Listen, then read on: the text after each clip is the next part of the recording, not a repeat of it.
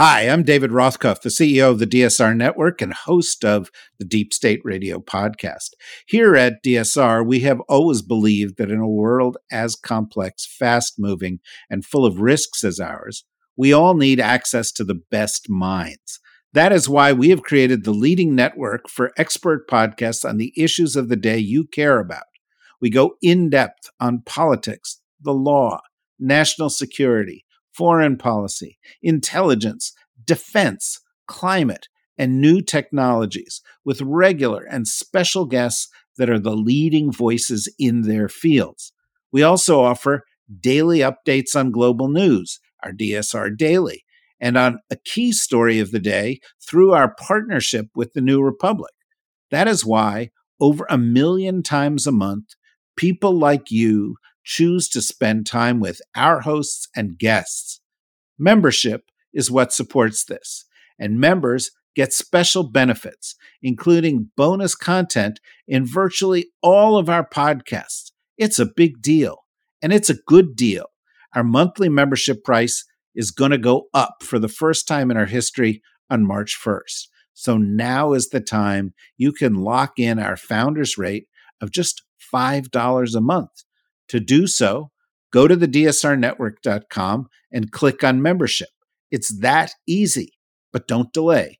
Today's rates will only be available for a few more weeks. Join us, support us. Go to the dsrnetwork.com right now. Thank you.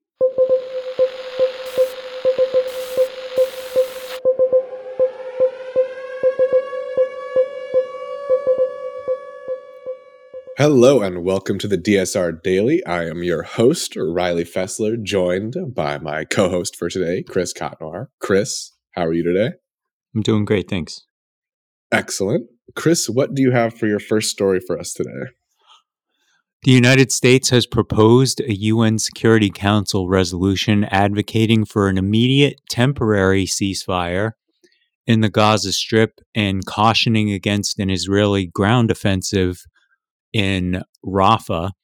The resolution emphasizes the importance of a ceasefire contingent on the release of hostages and the removal of obstacles to humanitarian aid in Gaza. It reflects a significant shift in the U.S. stance, marking the first time the United States has explicitly supported the term ceasefire in the context of the ongoing conflict, despite previous vetoes of resolutions and efforts to protect its ally Israel from UN actions.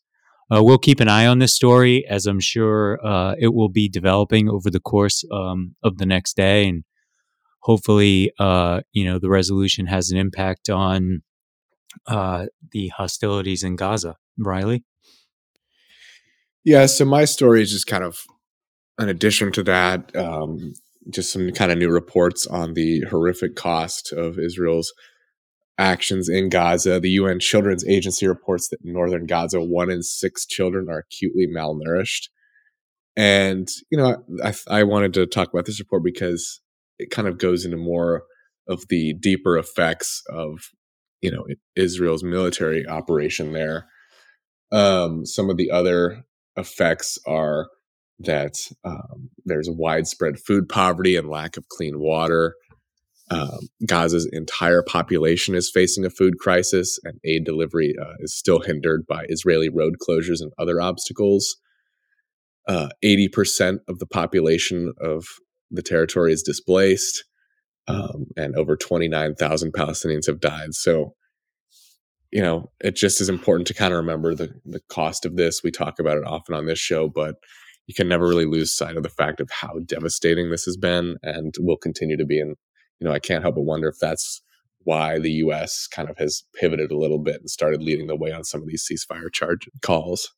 Chris, uh, Russian President Vladimir Putin uh, has suggested that the initial failure to capture Kiev is actually a strategic advantage, uh, and he's banking on the fact that Western support will continue to wane. Um, we, of course, have been reporting extensively on the bottleneck in terms of the Ukraine funding that's being held up in the House of Representatives by the GOP.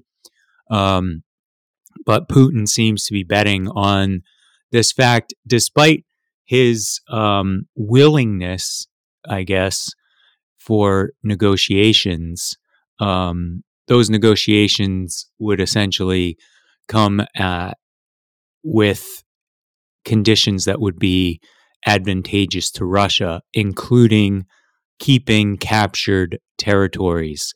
Um, I think at the end of the day, uh, there won't be negotiations. Um, but in any case, uh, Western support, and especially the support of the United States, is greatly needed in Ukraine at this time. Riley? Well, interesting story. Uh, it seems to be the beginning of the end of Julian Assange's long, long legal battles, uh, which date back to 2010. Um, he is facing U.S. charges under the Espionage Act for publishing classified documents leaked by Chelsea Manning, which could result in a sentence of up to 175 years. Um, so, as I referenced, his legal battles go back all the way to 2010. Uh, he previously sought refuge in the Ecuadorian embassy in London to avoid extradition to Sweden on other charges, uh, which were later dropped. And then he was arrested in 2019 after being evicted from the embassy. The UK initially denied his extradition due to suicide risk, but that was overturned. And then, if this final appeal in the UK is denied from Assange's team, he could be extradited to the US, although his lawyers are planning to challenge this in the European Court of Human Rights. Um, so this is just a wild story. I mean, it's hard to believe this has been going back to 2010. Um, but it seems like it's kind of finally the end of the road. He seems like he's run out of options. Um, so it just, you know, it really depends how you feel about Julian Assange. Uh, he's certainly a controversial figure, um, but it seems like there might be a resolution to his story soon, uh, for better for worse. Chris, Alexei Navalny's family has been informed that his body will be kept for an additional two weeks uh, for chemical analysis, though his widow uh, has suggested that not only was Navalny murdered by or at the request of President Vladimir Putin, um, but they're keeping his body for these two weeks to allow chemicals to dissipate so that they can't necessarily uh, ascertain what his actual cause of death was. Um, again, a story that we're continuing to follow as uh, as it does seem like um, there are some suspicious uh, circumstances surrounding, including the fact that they reported uh, that Navalny died after deciding to go for a walk and then essentially just dropped dead. Um, you know, we'll continue, of course, to follow the story uh, analyzing the um, you know the war in Ukraine as well as Israel in our podcasts later this week.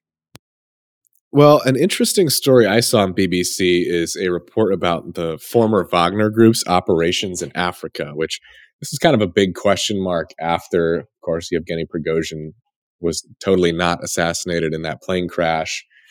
And uh, given that kind of the Wagners had a big presence in in West Africa, specifically in countries that are led by military juntas. Um, but we now kind of know what happened. Uh, it's now managed by the Russian Expeditionary Corps under uh, a general that was accused of the Novichok attack on Sergei Skripal. So we kind of know that now they are offering African governments, quote, a regime survival package in exchange for access to their natural resources, uh, which is a kind of fancy way of saying they're offering protection for military juntas to stay in power in exchange for kind of the natural resources, uh, which include gold, uranium, and lithium. Um, so I just thought this was kind of interesting to highlight. Uh, shows that even though Wagner is kind of gone uh, in name, uh, it's basically just been ab- absorbed by the GRU, especially in West in West Africa. But it's kind of important to note that that malign influence is certainly not gone. It's just now even more directly under the fold of the Russian central government. So it's an interesting story. I encourage everyone to read that article. Um, but yeah, Chris, anything else you have for us today? Nope, that's all I got today. All right, same for me. So until next time, everyone, we do have an above average intelligence today. Um, so stay tuned for that. We had another daily blast this morning, so I encourage everyone to give that a listen, and then we will be back every day for the rest of the week. So until then, see you later.